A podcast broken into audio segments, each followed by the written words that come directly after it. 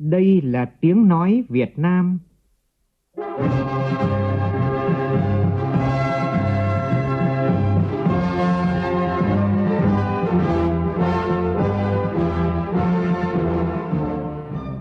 là tiếng nói Việt Nam, phát thanh từ Hà Nội, thủ đô nước Cộng hòa xã hội chủ nghĩa Việt Nam.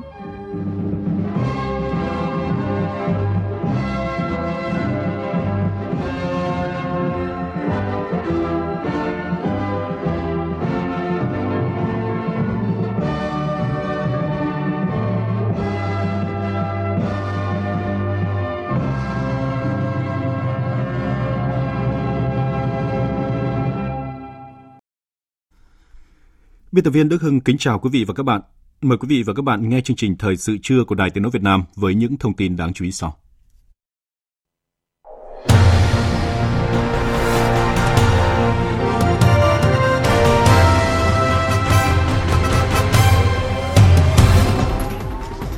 Làm việc với Tổng Giám đốc Tổ chức Y tế Thế giới, Chủ tịch nước Nguyễn Xuân Phúc đề nghị chương trình tiếp cận vaccine phòng COVID-19 toàn cầu và Liên minh toàn cầu về vaccine và tiêm chủng tiếp tục phân bổ thêm vaccine tới Việt Nam, cho đó ưu tiên vaccine cho trẻ em. Chỉ, các chỉ số sản xuất công nghiệp, tình hình đăng ký doanh nghiệp, hoạt động xuất nhập khẩu tăng trong tháng 11 cho thấy nền kinh tế Việt Nam tiếp tục trên đà phục hồi. Còn Tổng cục Thống kê thông bố, trong tháng 11 của năm nay, CPI tăng 1,84% so với cùng kỳ năm trước, mức tăng thấp nhất kể từ năm 2016. Trong phần tin thế giới, Iran và nhóm P5-1 nối lại vòng đàm phán thứ bảy về khôi phục thỏa thuận hạt nhân. Thế giới chạy đua chống biến thể COVID mới có tên gọi là Omicron. Hôm nay, anh kêu gọi họp khẩn Bộ trưởng Y tế G7 để thảo luận những diễn biến của biến thể Omicron. Trong khi đó, thì Chủ tịch Hiệp hội Y tế Nam Phi cho rằng Omicron chỉ gây triệu chứng nhẹ.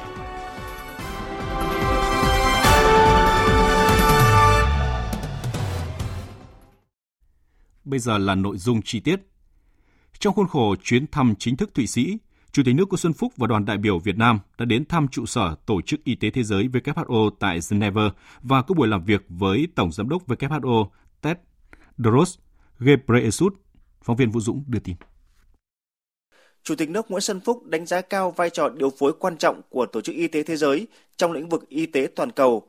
Nhân dịp này, Chủ tịch nước tuyên bố Việt Nam sẽ đóng góp tự nguyện thêm 500.000 đô la Mỹ cho COVAX, nâng tổng mức đóng góp tự nguyện của Việt Nam cho COVAX lên 1 triệu đô la Mỹ, nằm trong số không nhiều nước đang phát triển có đóng góp tự nguyện cho COVAX. Qua đó, thể hiện mạnh mẽ tình đoàn kết quốc tế và nỗ lực trách nhiệm của Việt Nam. Chủ tịch nước cũng chia sẻ về việc Việt Nam đã chuyển sang chiến lược thích ứng an toàn, linh hoạt để thực hiện các mục tiêu vừa phòng chống dịch bệnh có hiệu quả, vừa khôi phục và thúc đẩy phát triển kinh tế xã hội – và đồng thời đề nghị Tổ chức Y tế Thế giới, Liên minh toàn cầu về vaccine và tiêm chủng, chương trình COVAX quan tâm hỗ trợ Việt Nam tăng cường năng lực hệ thống y tế, nhất là y tế cơ sở, năng lực tiêm chủng mở rộng. Chủ tịch nước đề nghị chương trình COVAX tiếp tục phân bổ và điều chuyển vaccine tới Việt Nam càng nhanh và càng nhiều càng tốt, ưu tiên vaccine cho trẻ em, cũng như hỗ trợ các vật tư y tế nhằm đẩy nhanh tiến độ tiêm chủng, giúp Việt Nam giữ vững thành quả kiểm soát dịch bệnh. Chủ tịch nước mong muốn các đối tác tích cực ủng hộ để Việt Nam trở thành trung tâm chuyển giao công nghệ vaccine mRNA, là nơi sản xuất vaccine cho khu vực Tây Á-Thái Bình Dương. Chủ tịch nước đề nghị Tổ chức Y tế Thế giới hỗ trợ kỹ thuật cho vaccine Nanocovax của Việt Nam được tham gia chương trình thử nghiệm lâm sàng toàn cầu của WHO, đồng thời đề nghị WHO có hình thức phối hợp với các nước để kỷ niệm Ngày Quốc tế phòng chống dịch bệnh 27 tháng 12 theo nghị quyết của Đại hội đồng Liên Hợp Quốc đây là sáng kiến do Việt Nam đề xướng vào năm 2020 trong vai trò là ủy viên không thường trực Hội đồng Bảo an Liên Hợp Quốc và đã được sự đồng bảo trợ của 112 quốc gia thành viên của Liên Hợp Quốc. Về vaccine, Tổng Giám đốc Tổ chức Y tế Thế giới ủng hộ ý tưởng biến Việt Nam trở thành trung tâm khu vực về sản xuất vaccine và cho biết sẽ trao đổi với bộ phận kỹ thuật về khả năng đưa vaccine do Việt Nam sản xuất tham gia chương trình thử nghiệm toàn cầu của WHO. Ông cũng nhất trí với đề nghị của Chủ tịch nước sẵn sàng có thông điệp nhân ngày quốc tế phòng chống dịch bệnh vào ngày 27 tháng 12 năm nay theo sáng kiến của Việt Nam. Đồng thời cho biết sắp diễn ra phiên họp đặc biệt của WHO nhằm để các nước thảo luận khả năng xây dựng một hiệp ước phòng chống đại dịch cấp toàn cầu nhằm ngăn chặn những thảm họa tương tự trong tương lai. Mong muốn Việt Nam xem xét tích cực đề xuất này. Cũng trong khuôn khổ chuyến công tác tại Thụy Sĩ, Chủ tịch nước Nguyễn Xuân Phúc đã có hàng loạt cuộc tiếp xúc quan trọng.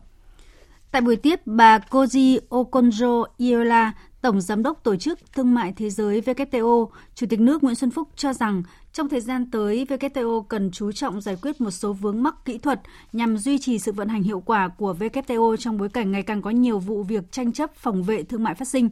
Việt Nam ủng hộ nỗ lực và các sáng kiến cải cách WTO trên cơ sở duy trì sự cân bằng giữa quyền lợi và nghĩa vụ, đảm bảo phù hợp với trình độ phát triển và năng lực thực thi của các thành viên, đặc biệt là các thành viên đang phát triển và kém phát triển.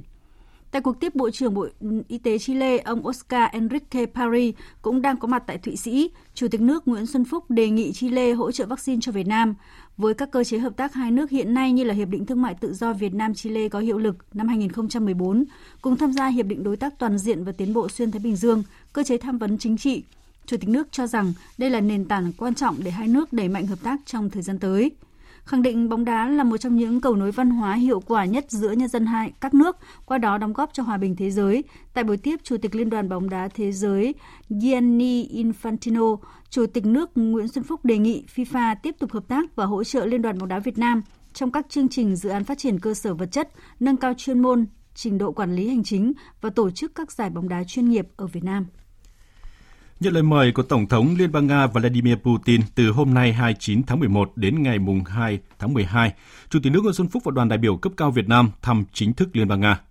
Diễn ra trong bối cảnh hai nước vừa kỷ niệm 70 năm thiết lập quan hệ ngoại giao Việt Nam Liên bang Nga năm 2020 và năm tổ chức chéo tại mỗi quốc gia 2019-2020 nhân kỷ niệm 25 năm ký hiệp ước về những nguyên tắc cơ bản của mối quan hệ hữu nghị Việt-Nga ký ngày 16 tháng 6 năm 1994 và 20 năm ký tuyên bố chung về quan hệ đối tác chiến lược Việt-Nga 2001-2021.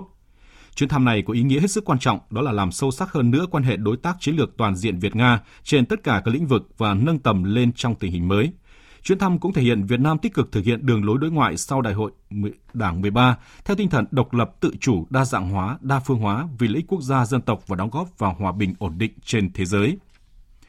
Thưa quý vị và các bạn, trả lời phỏng vấn báo chí trước chuyến thăm, Đại sứ Nga tại Việt Nam Gennady Stepanovich Betneko cho biết chuyến thăm được kỳ vọng sẽ đem lại xung lực mới cho mối quan hệ đối tác chiến lược toàn diện Việt-Nga trên nhiều lĩnh vực, đảm bảo tính năng động của mối quan hệ song phương trong bối cảnh dịch bệnh COVID-19. Sau đây là nội dung cuộc phỏng vấn. Thưa đại sứ, trước hết thì xin đại sứ cho biết là chuyến thăm Nga của Chủ tịch nước Nguyễn Xuân Phúc lần này có ý nghĩa như thế nào ạ? Chuyến thăm Nga của đồng chí Nguyễn Xuân Phúc, Chủ tịch nước Việt Nam là một trong những sự kiện quan trọng trong chương trình nghị sự song phương năm nay, được kỳ vọng đem lại một xung lực mới, thúc đẩy quan hệ đối tác chiến lược toàn diện Nga-Việt trên nhiều lĩnh vực, đảm bảo quan hệ sẽ tiếp tục phát triển trong tương lai. Trong chuyến thăm Nga sắp tới, Chủ tịch nước Nguyễn Xuân Phúc sẽ tiến hành hội đàm chi tiết với lãnh đạo của Liên bang Nga về các vấn đề thời sự trong chương trình nghị sự song phương và quốc tế, sẽ thảo luận về các biện pháp mở rộng hợp tác giữa hai nước chúng ta trong các lĩnh vực hai bên cùng quan tâm.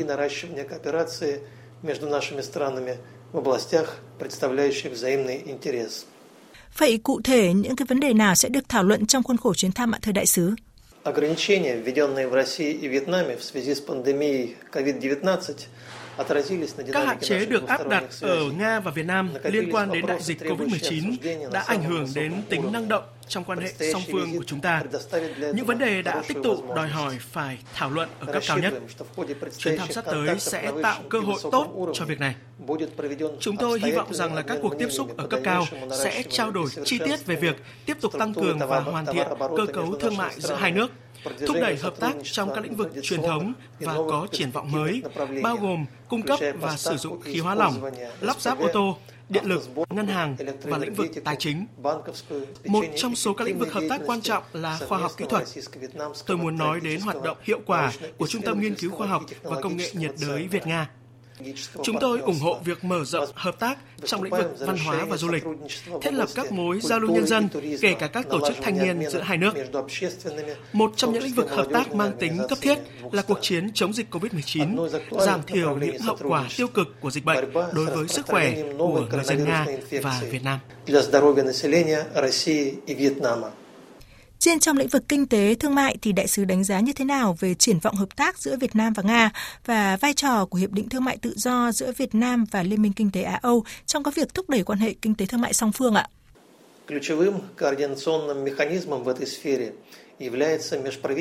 Cơ chế điều phối then chốt trong lĩnh vực này là Ủy ban Liên Chính phủ Nga-Việt về hợp tác kinh tế thương mại và khoa học kỹ thuật dưới sự chủ tọa của hai Phó Thủ tướng Chính phủ hai nước. Đến nay thì Việt Nam là đối tác thương mại hàng đầu của Nga trong số các quốc gia thành viên của ASEAN. Theo kết quả của năm ngoái, thì kim ngạch thương mại tương hỗ đạt gần 6 tỷ đô la, tăng gần 15% so với năm trước đó.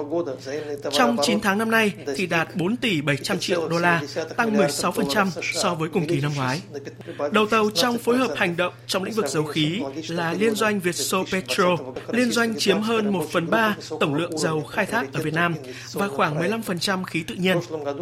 Một hướng hợp tác mới là lắp ráp tại Việt Nam các loại xe có động cơ mang các thương hiệu hàng đầu của Nga. Liên doanh Gas Thành Đạt đã nhập khẩu vài trăm chiếc vào Việt Nam. Tập đoàn Gas đã hoàn thành công tác chuẩn bị đưa sản xuất vào hoạt động tại Đà Nẵng. Công tác chuẩn bị xây dựng Trung tâm Khoa học và Công nghệ hạt nhân tại Việt Nam đang được tiến hành, đưa sự hợp tác giữa chúng ta lên tầm cao mới về chất lượng. Xin cảm ơn đại sứ. Vừa rồi là phỏng vấn của phóng viên Đài Tiếng Nói Việt Nam với Đại sứ Nga tại Việt Nam trước chuyến thăm chính thức của Chủ tịch nước Nguyễn Xuân Phúc tới Liên bang Nga theo lời mời của Tổng thống Putin. Thời sự VOV, nhanh, tin cậy, hấp dẫn.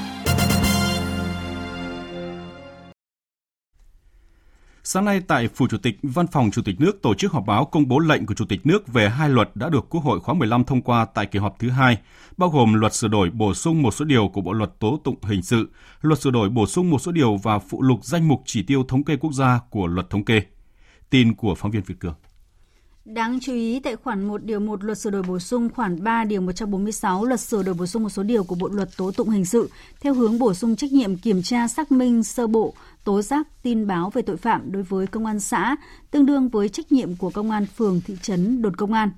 Tại các khoản 2, 5 và 6 điều 1 luật sửa đổi bổ sung khoản 1, điều 148 kiến nghị khởi tố vì lý do bất khả kháng do thiên tai dịch bệnh mà cơ quan có thẩm quyền giải quyết không thể kết thúc việc kiểm tra xác minh để quyết định khởi tố hoặc không khởi tố vụ án.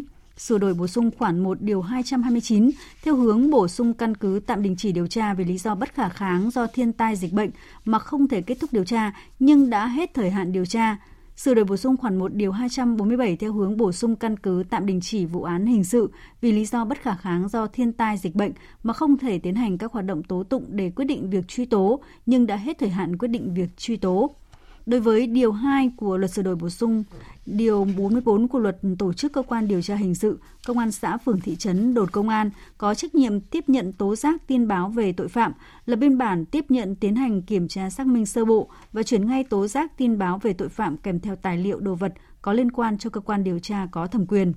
Trong trường hợp công an xã phường thị trấn đồn công an phát hiện bắt giữ tiếp nhận người phạm tội quả tang, người đang bị truy nã thì thu giữ, tạm giữ vũ khí, hung khí và bảo quản tài liệu đồ vật có liên quan, lập biên bản bắt người, lấy lời khai ban đầu, bảo vệ hiện trường theo quy định của pháp luật, giải ngay người bị bắt lên cơ quan công an cấp trên trực tiếp hoặc báo ngay cho cơ quan điều tra có thẩm quyền. Luật có hiệu lực thi hành từ ngày 1 tháng 12 tới.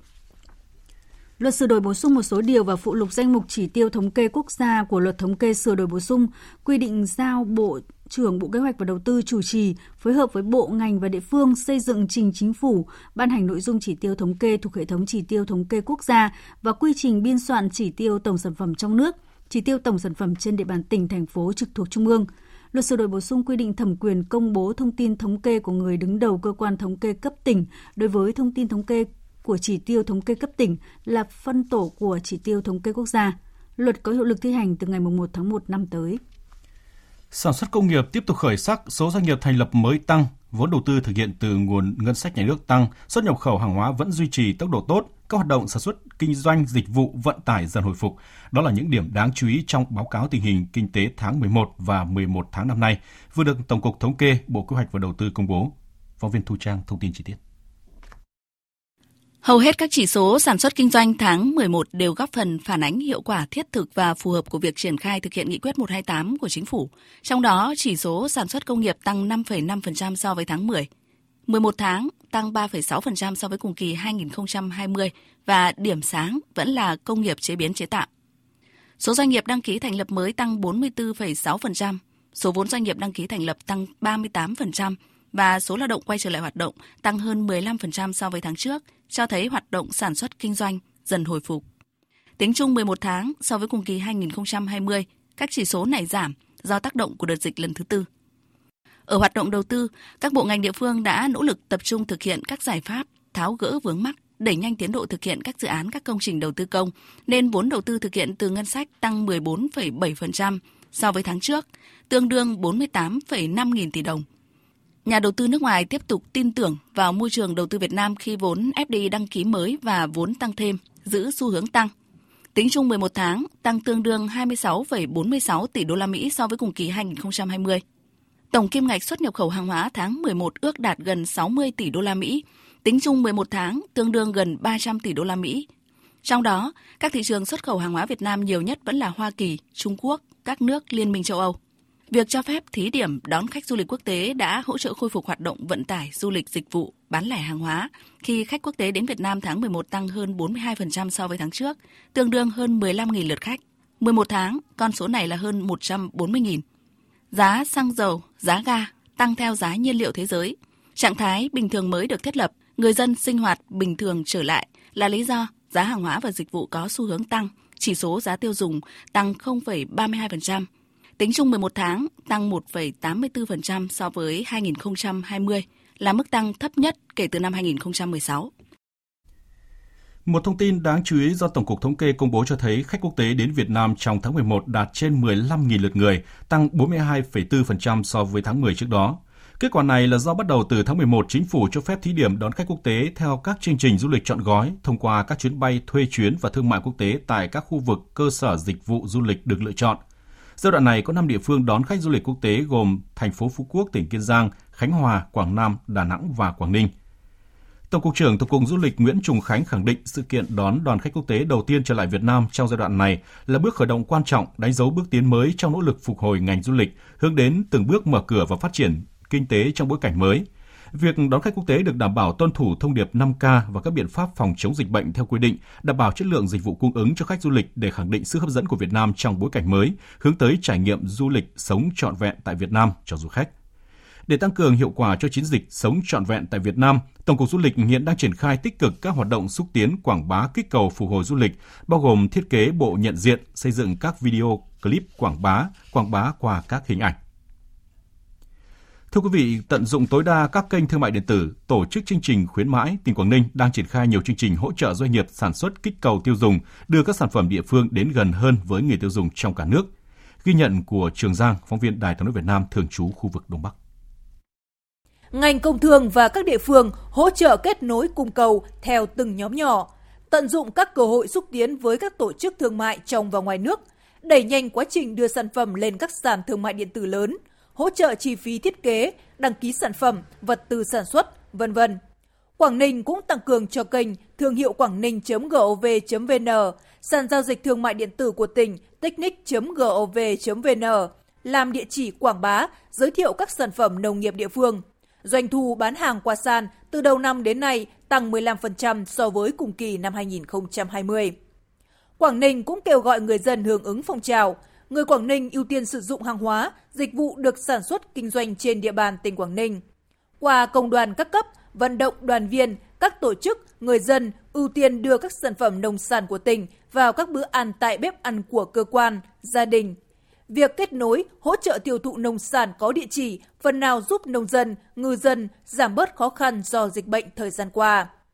Bà Nguyễn Hoài Thường, Phó Giám đốc Sở Công Thương tỉnh Quảng Ninh khẳng định, năm 2021, thị trường địa phương ổn định, đảm bảo nguồn hàng hóa thiết yếu phục vụ người dân. Đặc biệt, qua phát động tháng khuyến mãi quốc gia tháng 12 năm 2021 trên địa bàn tỉnh, các doanh nghiệp trên địa bàn tỉnh cùng một lúc thì sẽ tung ra toàn bộ các hoạt động khuyến mại và tập trung vào những cái hàng hóa mà phù hợp với nhu cầu người dân quan tâm mua sắm nhiều Đấy. hoạt động này sẽ được tổ chức đồng thời trên tất cả các sàn như thế và cái người tiêu dùng của cả nước cũng đều được hưởng những cái chính sách như người dân của tỉnh Quảng Ninh mà Sở Công Thương phối hợp cục vụ trên Bộ Công Thương thì chị sẽ triển khai tổ chức các hoạt động xúc tiến thương mại, cố gắng tập trung vào tháng 1 năm 2022 để đảm bảo những cái hoạt động cho người dân và cũng như doanh nghiệp. Chương trình thời sự trưa tiếp tục với các tin đáng chú ý khác. Về sự cố sau tiêm chủng vaccine phòng COVID-19 tại Thanh Hóa, Thủ tướng Chính phủ Phạm Minh Chính vừa yêu cầu Bộ Y tế và Ủy ban nhân dân tỉnh Thanh Hóa khẩn trương điều tra, làm rõ sự việc, xác định nguyên nhân sự cố sau tiêm vaccine phòng COVID-19 và báo cáo lại trước ngày mai 30 tháng 11. Sự cố sau tiêm chủng vaccine phòng COVID-19 tại công ty trách nhiệm hữu hạn giày Kim Việt, huyện Nông Cống, tỉnh Thanh Hóa ngày 23 tháng 11 vừa qua khiến cho 4 người tử vong. Thủ tướng Chính phủ Phạm Minh Chính yêu cầu Bộ Y tế chủ trì phối hợp với Bộ Công an, các bộ cơ quan liên quan và Ủy ban nhân dân tỉnh Thanh Hóa khẩn trương điều tra làm rõ sự việc, xác định nguyên nhân sự cố sau tiêm vaccine phòng COVID-19, nghiêm túc rút kinh nghiệm, báo cáo Thủ tướng Chính phủ trước ngày mai 30 tháng 11. Bộ Y tế phối hợp chặt chẽ cùng các bộ cơ quan địa phương theo chức năng nhiệm vụ được giao, đảm bảo đầy đủ cơ sở vật chất, điều kiện bảo quản vaccine phòng COVID-19 đúng quy định, không phân bổ vaccine cho các địa phương không đảm bảo điều kiện bảo quản, chịu trách nhiệm tổ chức tiêm chủng vaccine phòng COVID-19 an toàn, khoa học, hiệu quả trên cả nước. Thủ tướng Chính phủ cũng yêu cầu Ủy ban nhân dân tỉnh Thanh Hóa, Bộ Y tế và các bộ cơ quan liên quan hỗ trợ thỏa đáng, động viên chia sẻ kịp thời với những gia đình có người thân bị tử vong sau tiêm. Sau một tuần tổ chức dạy học trực tiếp cho học sinh khối 12 đảm bảo an toàn phòng chống dịch, sáng nay học sinh khối 10 và 11 tại thành phố Đà Nẵng đã được trở lại trường học. Công tác phòng chống dịch được đặc biệt chú trọng. Tin của phóng viên Phương Cúc tại miền Trung. Sáng nay tại thành phố Đà Nẵng có mưa, nhưng các em học sinh đến trường khá sớm và trật tự đi vào lớp theo hàng lối. Mới 6 giờ 15 phút, em Nguyễn Hà My, học sinh lớp 10 trường Trung học phổ thông Thái Phiên, quận Thanh Khê, đã háo hức có mặt tại cổng trường, được gặp lại thầy cô và bạn bè sau nhiều tháng chỉ được nhìn nhau qua màn hình. Nguyễn Hà My cho biết, mình và các bạn đều được tiêm đủ hai mũi vaccine phòng COVID-19. Sau khi mà lên trường học thì em cảm thấy rất là vui được tiếp xúc với bạn bè, nói chuyện nhiều hơn. Với cái sự ờ, sắp xếp rất là nghiêm ngặt này thì các bạn sẽ rất là thoải mái, phụ huynh cũng rất là yên tâm khi mà để con mình tới trường này. Hôm nay, số lượng học sinh lớp 10 và lớp 11 trở lại trường khá đông, nên các trường trung học phổ thông tại thành phố Đà Nẵng đều chủ động triển khai công tác phòng chống dịch COVID-19. Trước đó, để chuẩn bị cho việc dạy và học trực tiếp, tất cả các trường đều đã thành lập Ban chỉ đạo phòng chống dịch COVID-19 và Tổ an toàn COVID-19, bố trí phòng cách ly biệt lập với khu vực hành chính và dạy học, sẵn sàng xử lý trong tình huống có trường hợp nghi ngờ dương tính với SARS-CoV-2. Đến thời điểm hiện tại, thành phố Đà Nẵng đã hoàn thành tiêm hai mũi vaccine phòng COVID-19 cho lứa tuổi học sinh trung học phổ thông. Đây là yếu tố quan trọng bảo vệ các em khi quay trở lại trường trong bối cảnh dịch bệnh vẫn còn diễn biến phức tạp. Ông Mai Tấn Linh, Phó Giám đốc Sở Giáo dục và Đào tạo thành phố Đà Nẵng cho biết, đối với khối trung học cơ sở sẽ đi học trực tiếp sau khi tổ chức tiêm mũi 1 đủ 14 ngày. Sở sẽ có thông báo sau về việc học trực tiếp đối với trẻ mầm non, học sinh tiểu học và các học viên khác. Đối với việc dạy học thì chúng tôi đã có cái văn bản hướng dẫn rất là kỹ khi ờ, đi học lại trực tiếp. Giáo viên nắm bắt lại những cái phần kiến thức của học sinh để tổ chức ôn tập cũng có lại trước khi dạy tiếp nối những cái phần kiến thức tiếp theo. Phần ờ, kiểm tra thì đây là những cơ hội mà chúng ta kiểm tra trực tiếp để đánh giá lại cái quá trình mà các em đã học ừ, trực tuyến, học qua mạng từ đầu năm học cho đến nay. Trước tình trạng những người mắc COVID-19 phải nhập viện những ngày qua, đa số đều chưa được tiêm vaccine, Chủ tịch Ủy ban nhân dân tỉnh Kiên Giang vừa yêu cầu tăng cường công tác tuyên truyền về việc tiêm vaccine phòng chống COVID trong nhân dân. Trong đó sẽ áp dụng các biện pháp hạn chế nhiều hoạt động đối với những ai chưa tiêm vaccine phòng COVID-19 và đây là một trong những biện pháp được coi là khá kiên quyết của tỉnh Kiên Giang trong công tác phòng chống dịch. Chủ tịch Ủy ban Nhân dân tỉnh Kiên Giang vừa yêu cầu đến ngày 30 tháng 11, các địa phương phải ra soát lập danh sách tất cả người dân trên địa bàn để nắm chính xác những trường hợp chưa tiêm vaccine và lý do chưa tiêm. Nếu để sót đối tượng không được tiêm chủng, Chủ tịch Ủy ban Nhân dân cấp huyện phải chịu trách nhiệm. Sau khi rà soát tổng hợp nhu cầu vaccine gửi về Sở Y tế và Trung tâm Kiểm soát Bệnh tật tỉnh để phân bổ vaccine, Bệnh viện Đa khoa tỉnh, Bệnh viện Sản Nhi và Trung tâm Y tế các huyện, thành phố tổ chức điểm tiêm cố định tại đơn vị, hoạt động 7 ngày trong tuần để đáp ứng nhu cầu tiêm vaccine cho người dân trên địa bàn, hoàn thành trước ngày 7 tháng 12. Sau ngày 31 tháng 12 năm 2021, những ai không thuộc đối tượng chỉ định tiêm vaccine COVID-19 mà chưa tiêm sẽ bị hạn chế một số hoạt động như hạn chế sử dụng một số phương tiện giao thông công cộng, hạn chế dự tuyển vào làm việc tại các khu công nghiệp, các cơ sở sản xuất kinh doanh, hạn chế đi đến các địa điểm khu vực có nguy cơ lây nhiễm dịch bệnh như chợ, siêu thị, bến xe, bến tàu, vân vân, hạn chế đi đến các cơ quan nhà nước để liên hệ làm việc. Ngoài việc đi khám bệnh, chữa bệnh, phải tự trả chi phí khi thực hiện xét nghiệm tầm soát virus SARS-CoV-2 do các cơ quan chức năng chỉ định. Tính đến hết ngày 20 tháng 11, Kiên Giang đã tiêm mũi 1 vaccine phòng COVID-19 đạt 98,2% và tiêm mũi 2 đạt 69,29%.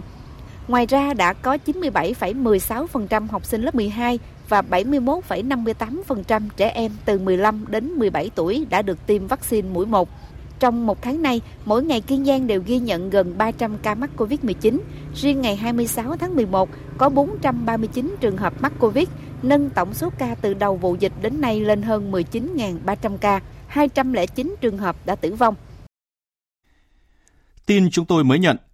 Sáng nay, chuyến bay mang số hiệu VN98 của hãng hàng không quốc gia Việt Nam, Vietnam Airlines, đã hạ cánh an toàn tại sân bay San Francisco, Mỹ. Đây là chuyến bay thường lệ đầu tiên trong lịch sử đường bay giữa Việt Nam và Mỹ do một hãng hàng không Việt Nam thực hiện, đưa Vietnam Airlines trở thành hãng hàng không Việt Nam đầu tiên và duy nhất khai thác đường bay thẳng thường lệ đến Mỹ.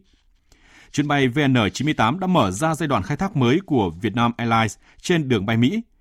Cụ thể, từ ngày 28 tháng 11, Vietnam Airlines khai thác thường lệ hai chuyến một tuần giữa thành phố Hồ Chí Minh và San Francisco. Hãng dự kiến tăng lên 7 chuyến mỗi tuần sau khi dịch bệnh được kiểm soát và chính phủ Việt Nam cho phép mở lại các đường bay quốc tế thường lệ. Vietnam Airlines đang tiếp tục nghiên cứu để mở thêm đường bay mới đến Mỹ như giữa Los Angeles và Hà Nội hoặc thành phố Hồ Chí Minh. Các chuyến bay giữa Việt Nam và Mỹ sẽ được thực hiện hoàn toàn bằng đội tàu bay thân rộng hiện đại nhất của Vietnam Airlines là Boeing 787 và Airbus A350. Tổng giám đốc Vietnam Airlines Lê Hồng Hà thông tin, cách đây hơn một năm, Vietnam Airlines đã trở thành hãng hàng không Việt Nam đầu tiên bay thẳng đến Mỹ, cụ thể là sân bay San Francisco, để đón công dân hồi hương. Và cho biết rằng rất vui mừng và tự hào khi chuyến bay hôm nay cũng là hành trình bay thẳng và hạ cánh tại sân bay San Francisco nhưng mang một ý nghĩa hoàn toàn mới, đánh dấu bước tiến lớn của Vietnam Airlines và là cột mốc lịch sử hàng không Việt Nam với việc đường bay thường lệ Việt Nam Mỹ chính thức được thiết lập. Bắt đầu từ hôm nay, Tòa án Nhân dân cấp cao tại Hà Nội mở phiên tòa xét xử phúc thẩm vụ án buôn lậu và vi phạm quy định về kế toán gây hậu quả nghiêm trọng xảy ra tại công ty Nhật Cường. Phiên tòa được mở theo đơn kháng cáo của nhiều bị cáo và kháng nghị của Viện Kiểm sát Nhân dân thành phố Hà Nội. Phóng viên Đình Hiếu thông tin. Trước đó, ngày 10 tháng 5 năm 2021, Tòa án Nhân dân thành phố Hà Nội đã xét xử và tuyên án sơ thẩm đối với 14 bị cáo trong vụ án này. Trong đó có nhóm bị cáo từng làm việc tại công ty Nhật Cường gồm Nguyễn Bảo Ngọc, Giám đốc Tài chính, Trần Ngọc Ánh, Phó Tổng Giám đốc, Đỗ Quốc Huy, Giám đốc bán hàng. Trong đơn kháng cáo, 11 bị cáo đề nghị tòa án cấp phúc thẩm xem xét giảm nhẹ hình phạt, miễn trách nhiệm nộp tiền khắc phục hậu quả vụ án. Sau phiên tòa sơ thẩm, Viện Kiểm sát Nhân dân thành phố Hà Nội cũng đã kháng nghị bản án. Theo đó, tại phiên tòa sơ thẩm, Tòa án Nhân dân thành phố Hà Nội đã không triệu tập người đại diện công ty Nhật Cường tham gia phiên tòa với tư cách là người có quyền lợi nghĩa vụ liên quan là thiếu sót. Về phần áp dụng biện pháp tư pháp, quyết định kháng nghị của Viện Kiểm sát nêu rõ, quá trình điều tra cũng như kết quả xét hỏi tại phiên tòa xác định toàn bộ khoản tiền 221 tỷ đồng thu lời bất chính từ hành vi buôn lậu được nhập vào công ty Nhật Cường do bị cáo Bùi Quang Huy, tổng giám đốc công ty Nhật Cường là chủ sở hữu toàn bộ công ty này. 8 bị cáo từ phó tổng giám đốc đến nhân viên công ty Nhật Cường đều là người làm công ăn lương, giữ vai trò giúp sức cho bị can Bùi Quang Huy không được ăn chia khoản tiền thu lợi bất chính này.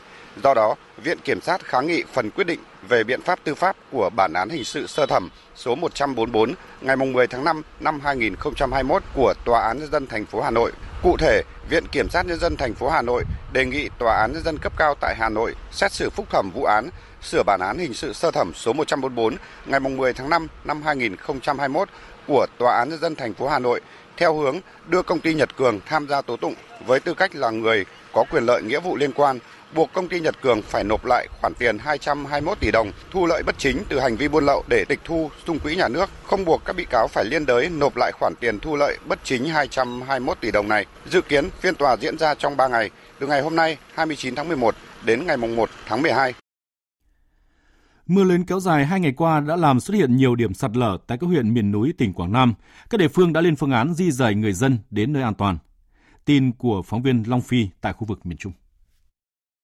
Theo Ban Chỉ huy Phòng chống thiên tai và tìm kiếm cứu nạn tỉnh Quảng Nam, từ rạng sáng qua đến hôm nay 29 tháng 11, trên địa bàn tỉnh Quảng Nam có mưa lớn, lượng mưa phổ biến từ 70mm đến 120mm. Mưa lớn, nước đổ về các hồ thủy điện tăng cao. Đến 9 giờ sáng nay, 29 tháng 11, lưu lượng nước về hồ thủy điện Đắc 14 huyện Phước Sơn ở mức hơn 1.100 m khối trên giây. Thủy điện này đã tiến hành xả lũ với lưu lượng hơn 800 mét khối trên giây. Lưu lượng nước đổ về hồ thủy điện sông Tranh 2 huyện Bắc Trà My là gần 2.600 mét khối trên giây. Thủy điện này đã xả lũ với lưu lượng gần 2.100 mét khối trên giây. Trên quốc lộ 40B, đoạn qua khu vực sông Oa, xã Trà Tân, huyện Bắc Trà My ngập nặng. Đoạn qua địa phận xã Trà Giác, huyện Bắc Trà My sạt lở Ta Luy Dương, đất chảy tràn mặt đường, giao thông lên trung tâm huyện Nam Trà My bị chia cắt. Hiện các lực lượng, phương tiện đã được huy động để đảm bảo thông xe trong cuối giờ sáng nay. Còn tại huyện Nam Trà My, ông Trần Văn Mẫn, Phó Chủ tịch Ủy ban Nhân dân huyện, thông tin mưa lớn làm cho nước sông Lan, xã Trà Lan dâng cao, gây sạt lở mố cầu bê tông dẫn vào khu tái định cư Bằng La, xã Trà Lan. Địa phương đã cho rào chắn không cho người qua lại để đảm bảo an toàn.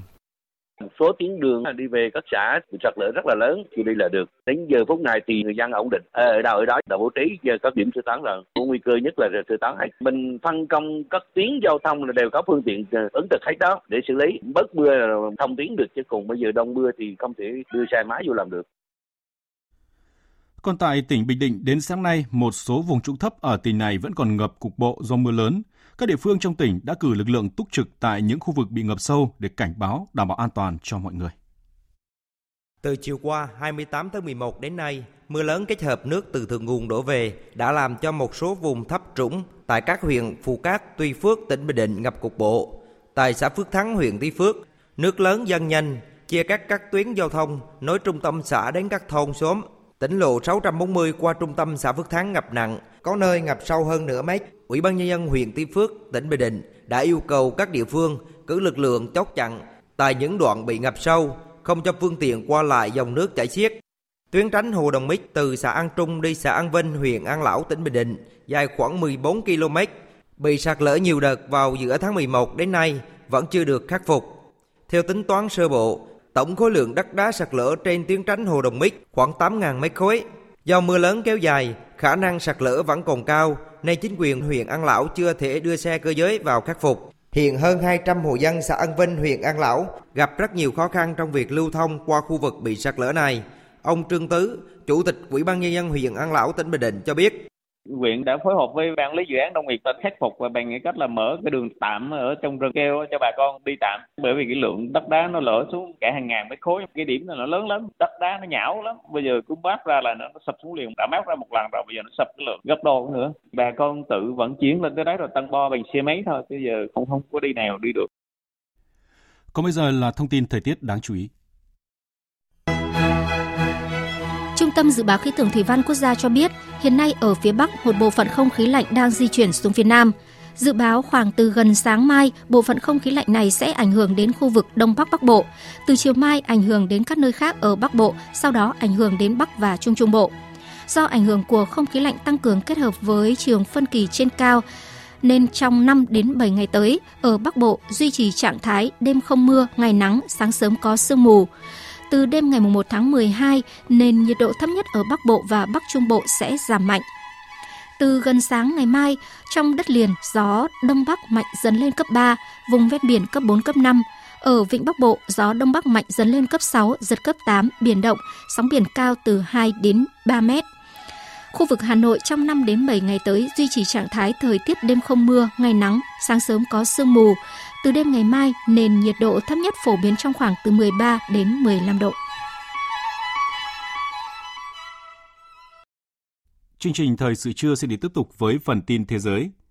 Hôm nay, các bên liên quan của thỏa thuận hạt nhân Iran năm 2015 sẽ trở lại bàn đàm phán tại Viên, Áo. Đây được xem là nỗ lực cuối cùng của các bên để hồi sinh thỏa thuận lịch sử trong bối cảnh các nước phương Tây cho rằng thời gian cho đối thoại không còn nhiều. Iran đang có quá nhiều tiến bộ hạt nhân. Tổng hợp của biên tập viên Đình Nam. Trước giờ đàm phán, đặc phái viên Mỹ về Iran Robert Manley cho biết, trong vòng đàm phán thứ bảy bắt đầu từ hôm nay, Mỹ và các đối tác sẽ gây áp lực lên Iran, không để quốc gia này lấy việc đối thoại làm vỏ bọc để câu giờ cho những nỗ lực phát triển hạt nhân.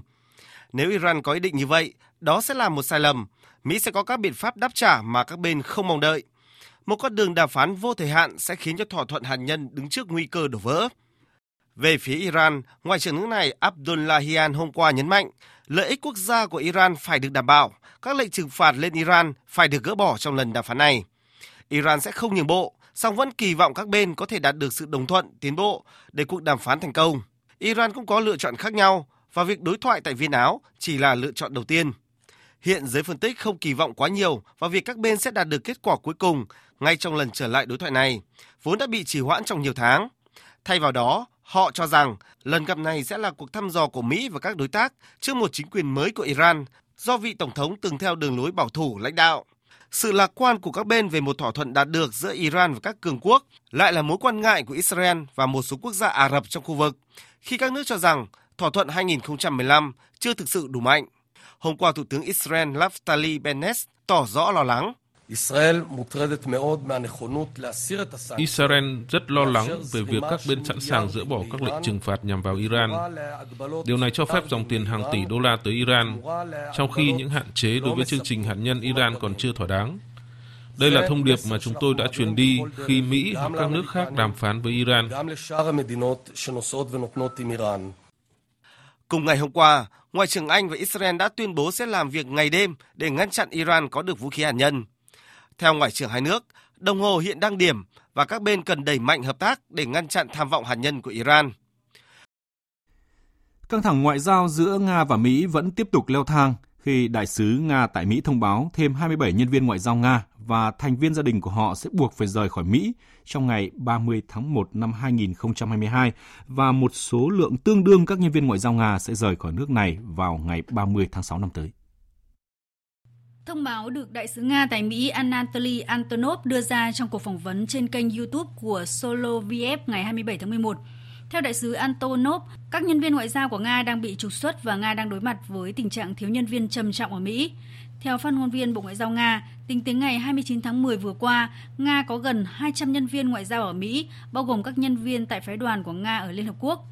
Trong khi đó, chính quyền Tổng thống Mỹ Joe Biden tháng trước cho biết số nhân viên ngoại giao Mỹ ở Nga đã giảm xuống 120 từ 1.200 người đầu năm 2017. Đại sứ quán Mỹ tại Moscow đã ngừng xử lý thị thực phi ngoại giao trong năm nay và đưa người dân Nga chỉ có thể đăng ký xin thị thực ở các nước thứ ba.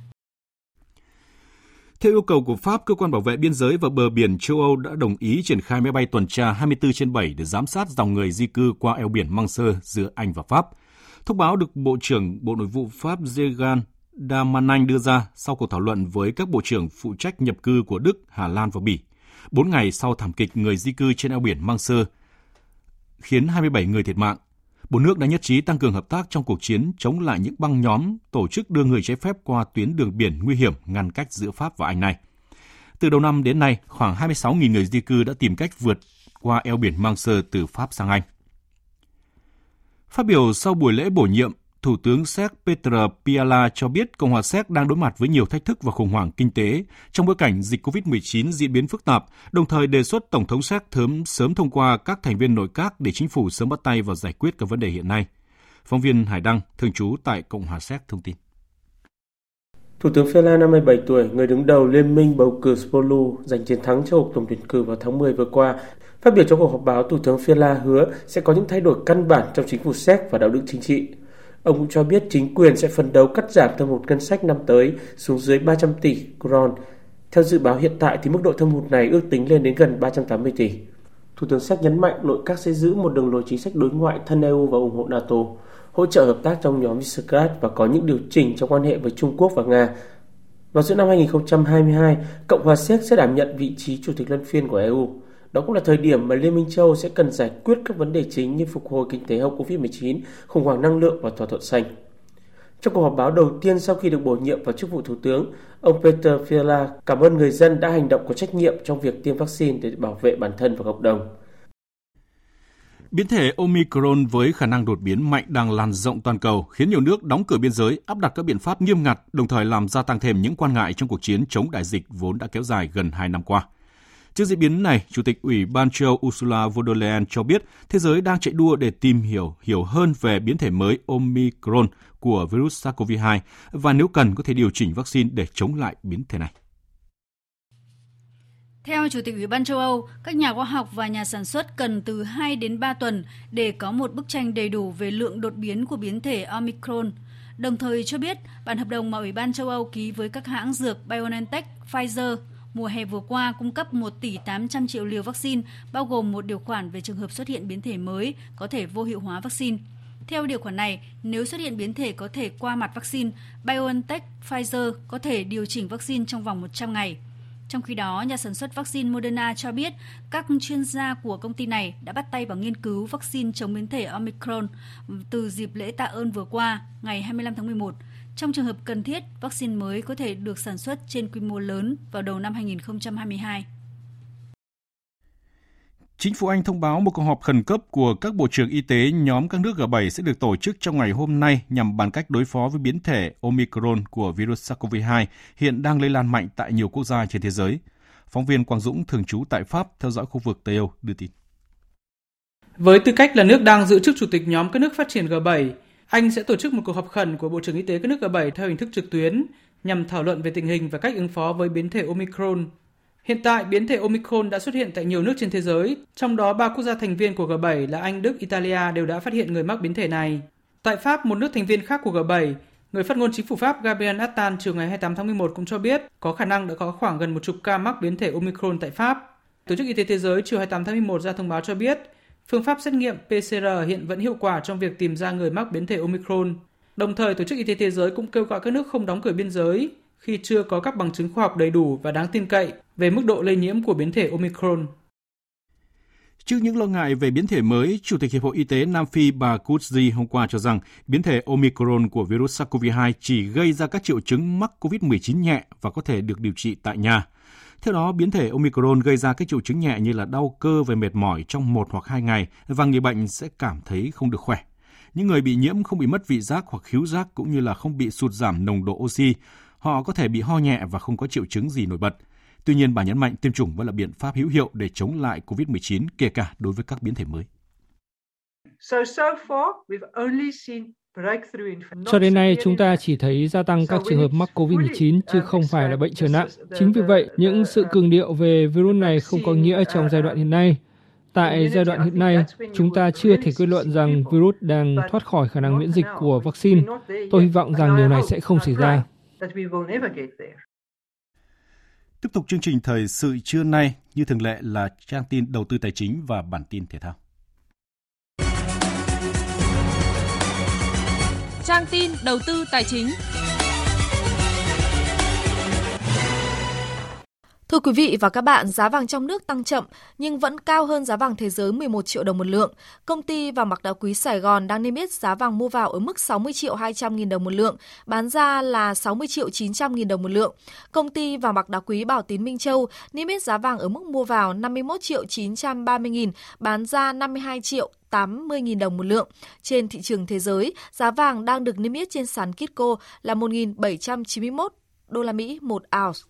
Còn tỷ giá trung tâm giữa đồng Việt Nam với đô la Mỹ đang được niêm yết ở mức 23.143 đồng, giảm 2 đồng so với mức công bố trước. Tỷ giá đô la Mỹ trong ngân hàng thương mại hôm nay cơ bản đi ngang so với phiên trước, phổ biến ở mức 22.545 đồng đến 23.775 đồng đổi 1 đô la Mỹ.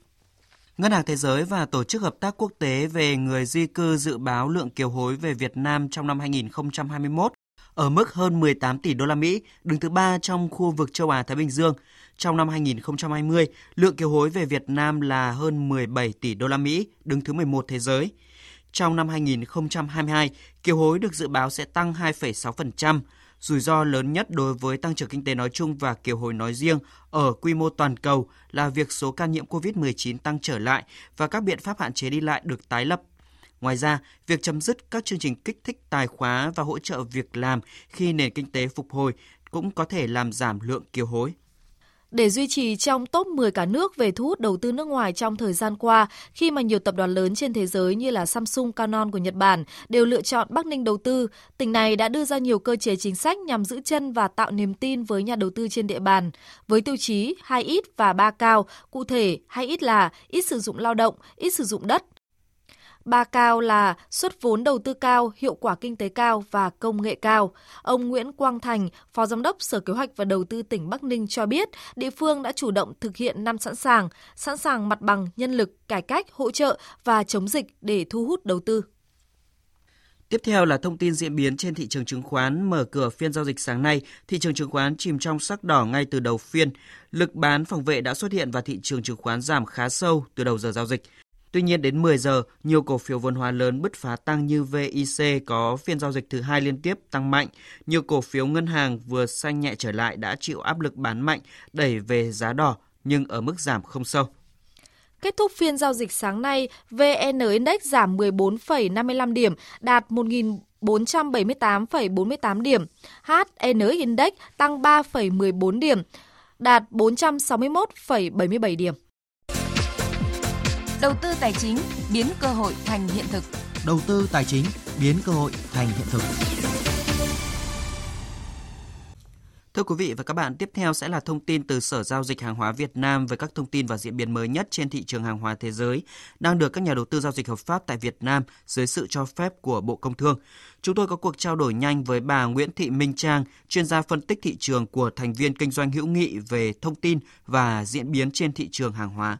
Thưa bà, xin bà cho biết những thông tin và diễn biến chính trên thị trường hàng hóa trong tuần qua. Đóng cửa tuần, bằng giá của bốn nhóm hàng hóa nguyên liệu bao trùm trong sắc đỏ khiến cho chỉ số MXV Index giảm mạnh 2,7% xuống còn 2.296 điểm. Giá trị giao dịch trung bình toàn sở đạt 3.000 tỷ đồng mỗi phiên với một lượng lớn vị thế bán được mở ra trên nhóm năng lượng. Cụ thể, mặt hàng trọng điểm thuộc nhóm năng lượng là dầu thô đã trải qua đợt điều chỉnh giảm mạnh nhất kể từ tháng 4 năm 2020. Trong đó, giá dầu WTI giảm mạnh 10,2% xuống còn 68 đô la Mỹ trên thùng, giá dầu Brent giảm 7,6% xuống còn gần 73 đô la Mỹ trên thùng.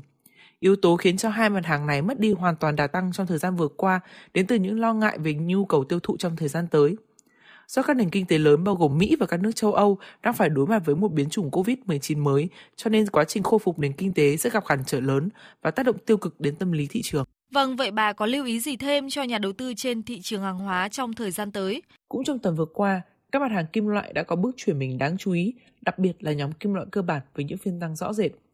Tuy nhiên, tôi cho rằng các mặt hàng này khó có thể duy trì được đà tăng trong những phiên sắp tới do thị trường vẫn đang nắm giữ nhiều thông tin tiềm ẩn tác động tiêu cực đến giá.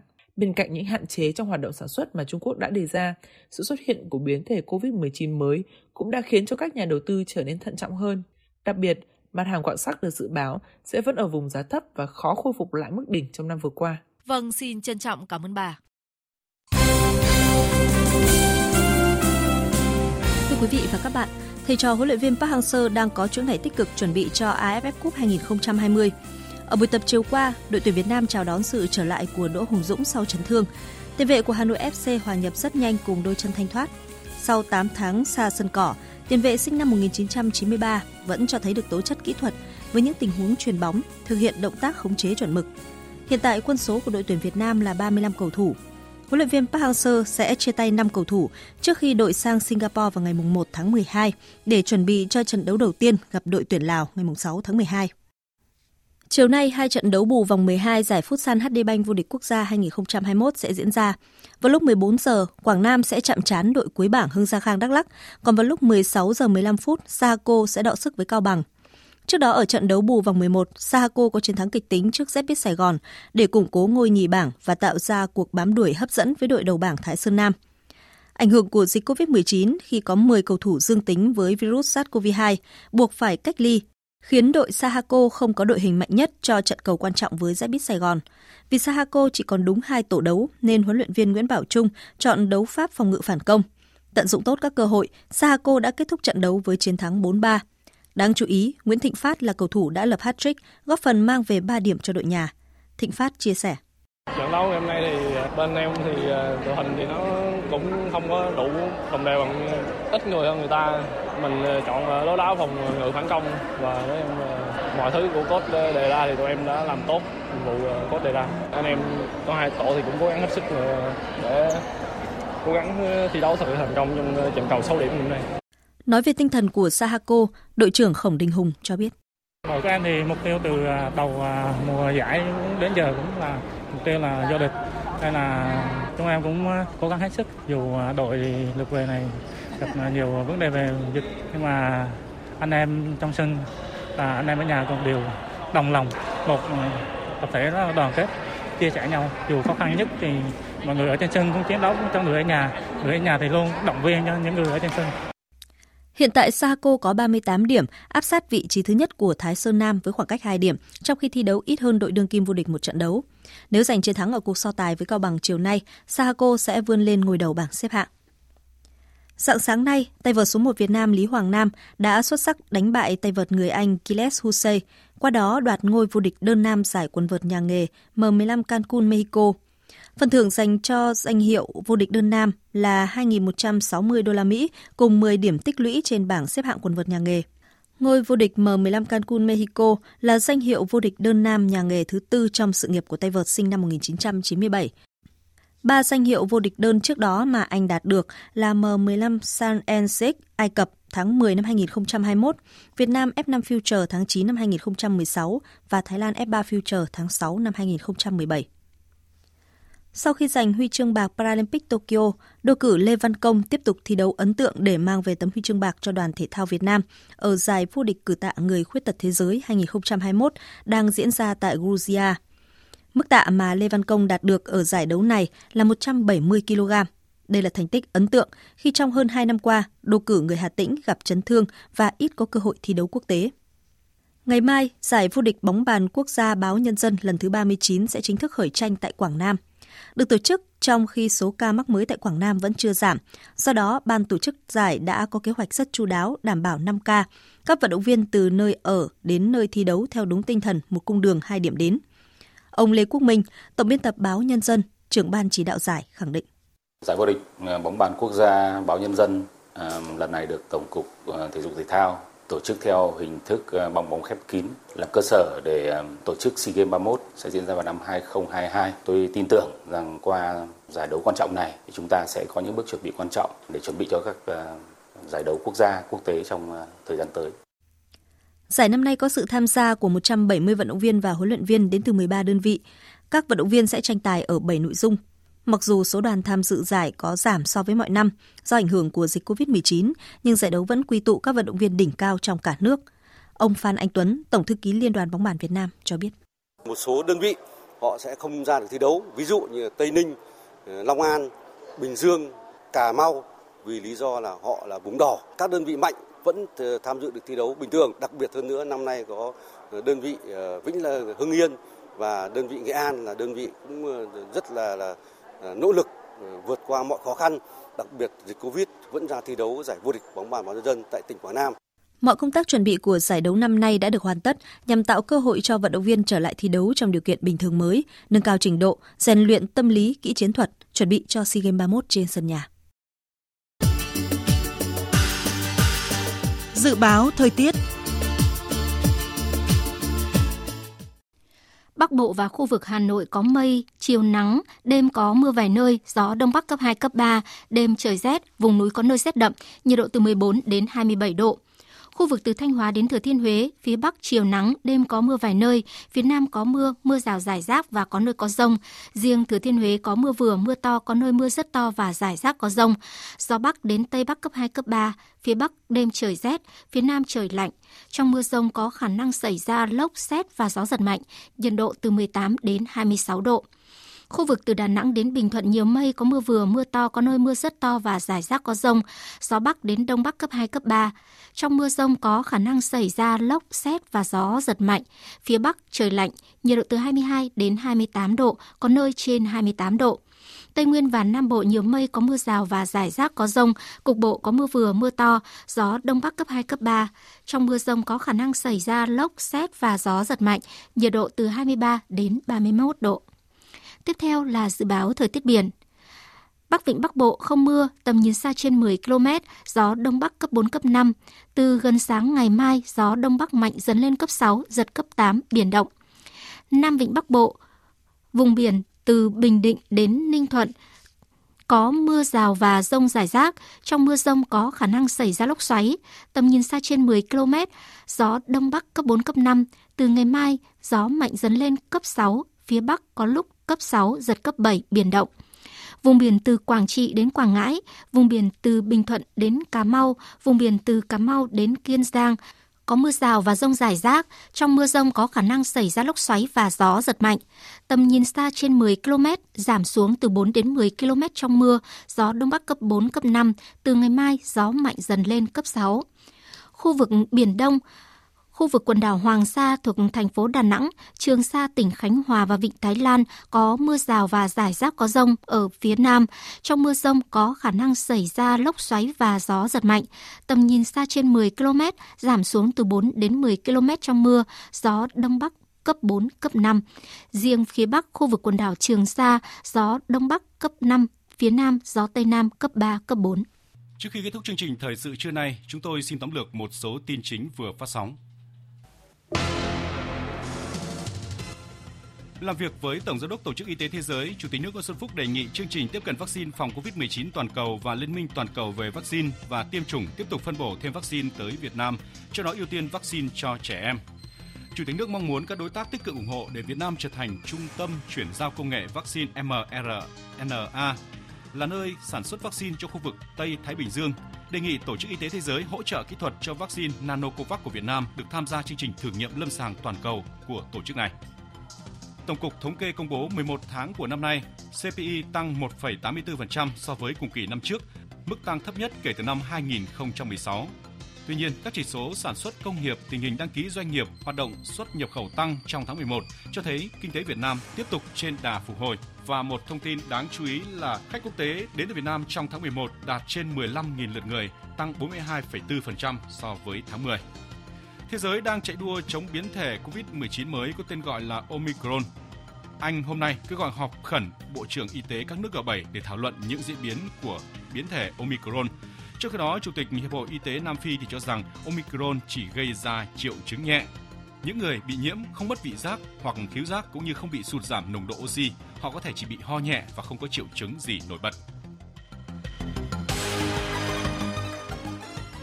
Tới đây chúng tôi cũng xin kết thúc chương trình thời sự trưa nay. Chương trình do các biên tập viên Đức Hưng, Thu Hòa, Thu Hằng và Nguyễn Hằng cùng kỹ thuật viên Đoàn Thanh phối hợp sản xuất và thực hiện, chịu trách nhiệm nội dung Hoàng Trung Dũng.